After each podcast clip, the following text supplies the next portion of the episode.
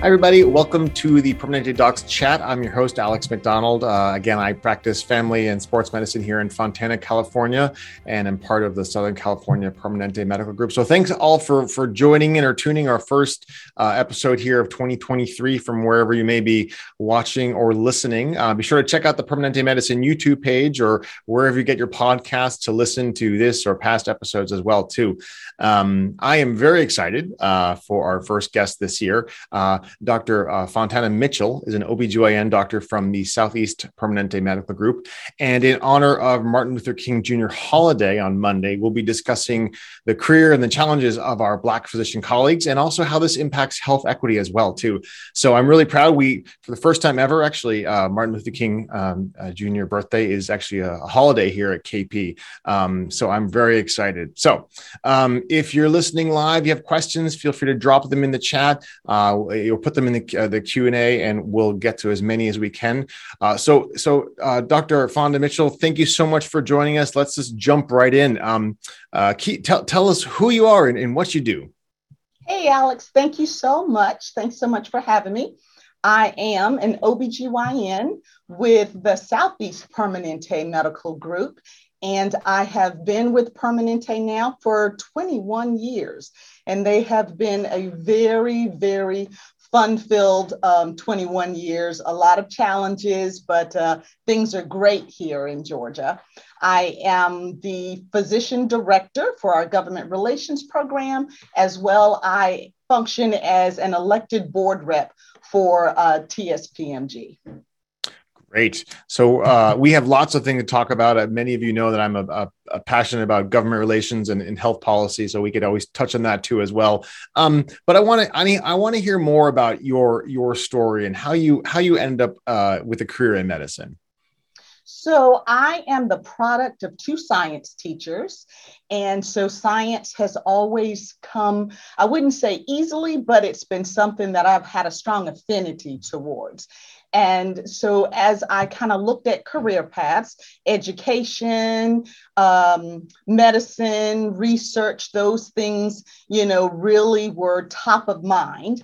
And I had the opportunity while I was in college to shadow a physician in our local community who happened to be an OBGYN. So I was able to work with him a little bit in his office and accompany him on rounds in the hospital and observe some of the surgeries, minor procedures, as well as accompany him doing some of the deliveries. So I really, really enjoyed the aspect of the care that he provided. It really wasn't until I got to medical school that I decided that I too wanted to be an OBGYN. But that was my introduction to medicine, and it's made, a great impact in my career choice and how things have proceeded so far. Excellent. Very nice. Well, can you share some of the challenges you experienced as a Black female physician? And also, what are some of these challenges that still exist today for our Black physician colleagues? So I'll tell you a little bit about my entree into making a medical school choice. So I am a graduate of the University of Georgia, and many of the graduates there either went to the Medical College of Georgia or Emory University for medical school. So as I applied to medical school, I was accepted at MCG, but then I kind of thought about, did I do myself a good service in applying to different medical colleges that could probably better serve my needs or help me better serve a different patient population, an underserved patient population? So I included in my application a program for Morehouse School of Medicine. So I was accepted there. And it is a nice little microcosm that kind of gives you exposure to a diverse academic background. It gives you a group of colleagues that are diverse as well, too, culturally, as well as geographically around the state of Georgia. So it made it very nice a nice little cocoon to have as you struggle through different aspects of, you know, the challenges of becoming a physician. Mm-hmm. And so many of my colleagues, we still practice here in Metro Atlanta. Mm-hmm. And as well, too, we continue that mission of the medical school to provide care to the underserved. Yeah, absolutely. Absolutely. Now, we know that patients have better health outcomes when their physician looks like them, speaks the same language, has the same kind of cultural background as well. And, you know, we are, how do I put this? Like, we don't have enough physicians in this country who can relate to some of our Black patient, our Black community as well too. What types of things do you think we can do to sort of improve the pipeline and encourage and support our younger individuals to go into medicine who maybe don't necessarily see someone who looks like them in a career in medicine? So when we look at the population of physicians across the nation, you know, Atlanta looks very different. There is a large professional population of minorities where there are nurses and healthcare providers and physicians. And so when we're here, we don't really see as much of that, where you don't have the people who kind of represent you out there. So mm-hmm. It looks a little different here. But when you go out to other conferences or other regions, you know, things do look a little different. And sometimes we take for granted that our medical group here has a large proportion of Black physicians. So we spend as much time as we can with our patients. We try to help them understand that, you know, we are here for them, that things can sometimes be a little challenging, and make sure that they understand that they have someone that they can communicate with. You know, there are different aspects of the things that we do that can make things a little challenging. So in Georgia, you know, we discussed earlier that there is a significant maternity morbidity challenge here as we take care of our patients. So one thing that comes up more often than not lately is, as a Black female OBGYN, you know, I take care of a lot of moms who have critical needs. And when you walk into a room, you know, it's almost like this big sigh of relief that you are there, that you're going to take care of them, and that they're going to have a healthy, happy outcome. Mm-hmm. On the opposite of that, you feel that their concerns are, if you are not there, that there's going to not be as healthy an outcome. So you want to ensure the patients that, you know, I have colleagues that are wonderful, who are going to take great care of you, and we're going to do the best as a team to provide your care. Yeah. Does that lead to more stress on our Black physician colleagues who feel like they need to show up more, or they need to go above and beyond? And does that increase the risk of burnout amongst those physicians as well? Tell me more about this. You know, so there can be a lot of pressure with that. There can be a lot of challenges that are there because the patients feel like, you know, their well-being, their life, their child's health is in your hands. So that pressure is there to kind of stay and make sure everything has a good outcome. And sometimes we know, sometimes you do all the right things, and unfortunately, some bad outcomes can happen. Mm-hmm. Our current practice here in the Metro Atlanta areas, you know, we take call-in shifts. So when your shift is over, if the patient is undelivered, you know, there can sometimes be that expectation that, but of course you're going to stay, but of course you're going to continue to be here to take care of me through the, you know, through the birth of the baby. I am very fortunate that I work with a wonderful team of physicians and a very a diverse group of physicians and midwives that provide excellent care. So between all of us, we try to let our patients know that, you know, we're going to be there for you. And I think, you know, when we have these conversations that I'm transitioning you to a partner, and a lot of the times it's even better if that partner happens to be another Black female, either my midwifery colleague or another physician colleague, you know, that you can make the patient continue to feel comfortable. But they need to feel comfortable with all of us. But yeah, there's a time when that burden is a little extra, when a patient's, you know, have certain expectations of the care that they're going to get, and not that they shouldn't have expectations. Right. Exactly. I like that word midwifery. I like, just try saying that 5 times fast. Anyway, I digress. What are, you know, I'm a white male, and I have no idea what it's like to be a Black physician. What are some things that myself and my other colleagues can do to be an ally for our Black physician colleagues who often may deal with some stress or some ongoing challenges which we can't even see? So what are some things we can do to be better allies? Well, we have a great team that works with our equity, diversity, and inclusion. Mm-hmm. And I really feel that just seeing each other as peers, mm-hmm. you know, just understanding that there's not a lot that really divides us.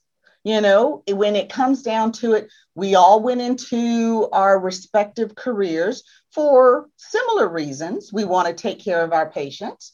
We all have been successful at doing that because we put in the hard work. So I don't know if there's really as much contrast as there is. Diversify your friend group, mm-hmm. diversify your peer group, and get to know each other as individuals.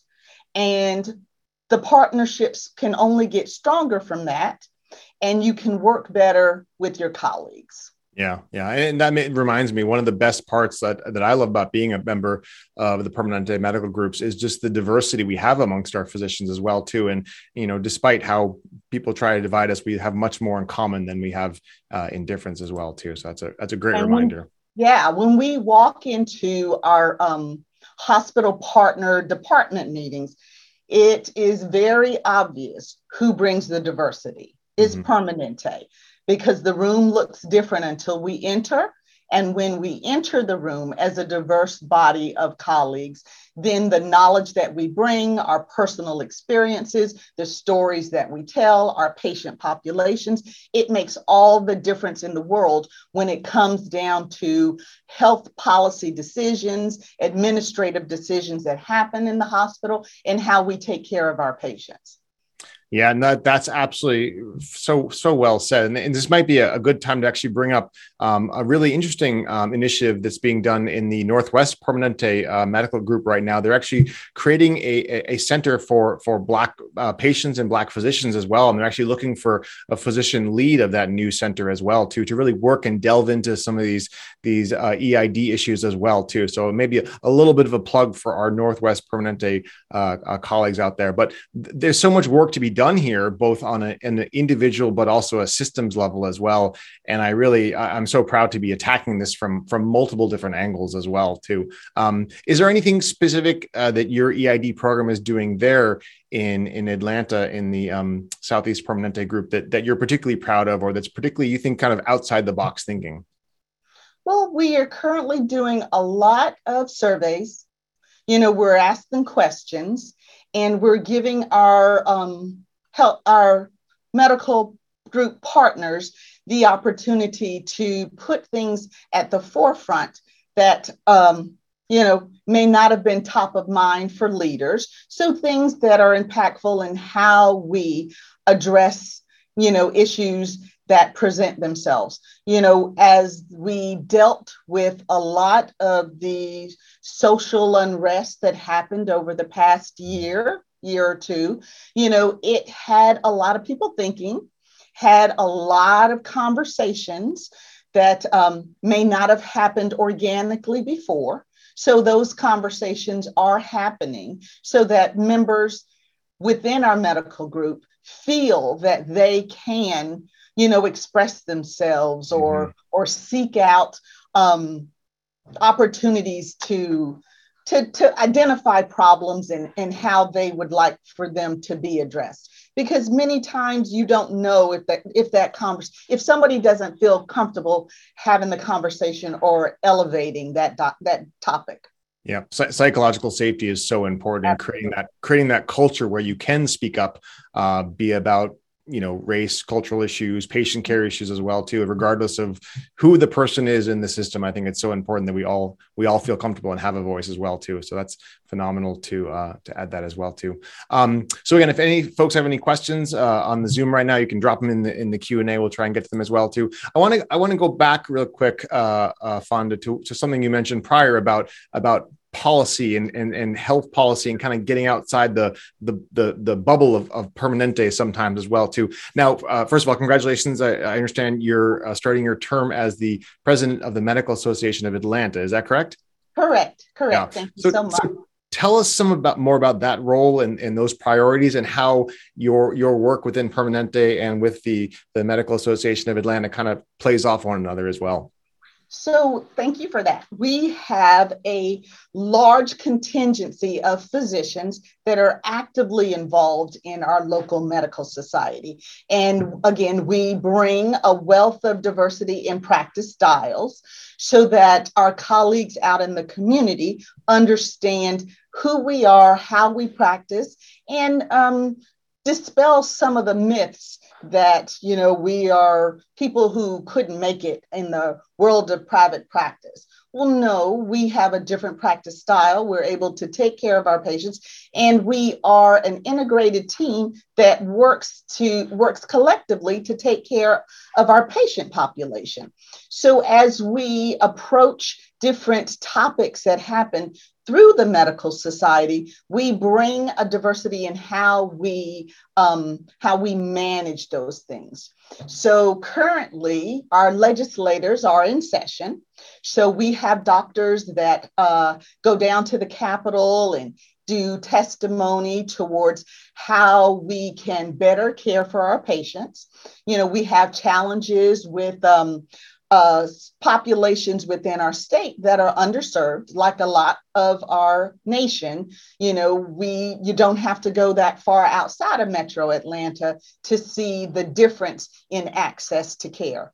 So within Permanente, we take care of patients within Metro Atlanta and some of the perimeter parts of Atlanta. And we talk to legislators about who we are, what we do, and that brings about a better understanding of how we can, you know, be helpful as we look at opportunities to expand healthcare delivery around the state. So our physicians are really, really vocal about how important it is to provide care for Georgians. And we are out in the community and just demonstrating how important it is to provide that care. Yeah, now you're definitely speaking my language, wearing my health policy, government relations hat. It's so important.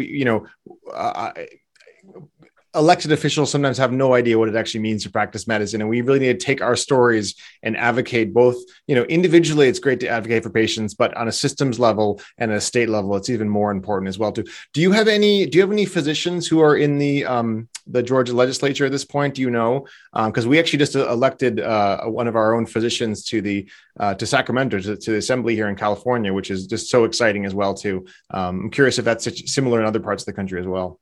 So physicians within our state legislature, yes, no Permanente physicians as of yet. All right, we'll work on that. Yes, there. That is another pipeline that I'm working diligently towards. But we do have a physicians caucus at the state legislature in Georgia. So we've got 2 senators, 2 representatives, and we work very closely with them because I think 2 are still practicing the members in the House and then the members in the Senate have retired. So, you know, they come with different perspectives, but they have a good understanding about what it is that we're trying to accomplish. So they speak our language. We try to be a voice for them. We try to be a resource for them and, you know, work every day to bring more physicians to our legislative body to, you know, make sure that our members here in the state are taken care of. Absolutely. Absolutely. We have a question here in the chat. Actually, I want to switch gears a little bit. This is a really good question. What are 2 to 3 personality traits that we can all authentically and intentionally live and reflect to our members and their families so that we can create a level of comfort as members of that same community? And when we're not part of that same community, but still feel connected as well. So I'm paraphrasing a little bit there. I hope I did the question justice. So what are those personality traits or things that we can really kind of reflect and live ourselves? So first, I think we all need to work on being good listeners. You know, there are opportunities where we sit there, we may hear what you're saying and we're looking for our opportunity to kind of jump in, but we're not necessarily processing, you know, what the actual needs of that family, that patient, you know, what that is. And the second thing is some ability to empathize, to understand that it may not always be easy. We have a textbook on how things should be done, but that may not always play out in the real world when you don't have access to transportation and you don't have access to healthy foods. So to just kind of empathize and be, you know, less judgmental. You know, sometimes clinicians can be a little judgmental if patients aren't, you know, doing, you know, they're not following their script like you're following your textbook. Right, so exactly. Listening, adding some empathy, and just, I guess, overall, just kind of being open-minded to who comes through your door. You know, you can be a little exhausted. We've got a lot of patients that we're trying to take care of, but just meet every person where they are and be open-minded to what dialogue is in front of you at that time. You know, really be present with the person, the conversation that's happening at the moment, because we can all be sidetracked by a lot of either personal things that you're dealing with, the last patient you just saw, Lord knows that end basket sitting there waiting on you after you finish 25 patients for the day. Yep. So, you know, the world is full of opportunities to distract you. And I think we need to really just kind of zoom in and focus on what's happening at the moment. Yeah. Just be present and be in the state of flow with your patient. I love that. That's such a great message. Present. Yeah. All right. Well, last question, and we could go on and on, but we're going to have to try to wrap up here. So last question, what makes you most proud to be a Permanente physician? Oh, I will say I cannot imagine doing what I do outside of this venue, outside of our practice model. You know, I've worked in private practice before coming to Permanente, and, you know, there are challenges with both sides of medicine. But here within Permanente, I am blessed with colleagues that I trust to maintain good continuity of care, who are there to bring new, fresh thoughts, ideas around how we practice. I've got established, seasoned colleagues who will tell you that, you know, it feels hard now, but things will get better. We have new hires that are here that, you know, are fresh and full of ideas that, you know, things that I haven't even thought of. You know, I've been practicing for 21 years. So, you know, things sometimes get a little stale. So they bring, you know, great ideas and having the specialist. So really it is the wonderful population of physicians I get to work with. And I tell my patients every day, you don't have just me taking care of you. You got like 600 of us. Right. And we're all here to make you better. Wonderful. Dr. Mitchell, thank you so much for joining us and sharing your expertise. We really value and appreciate your time. Oh, thanks, Alex. It's great to be here. My pleasure.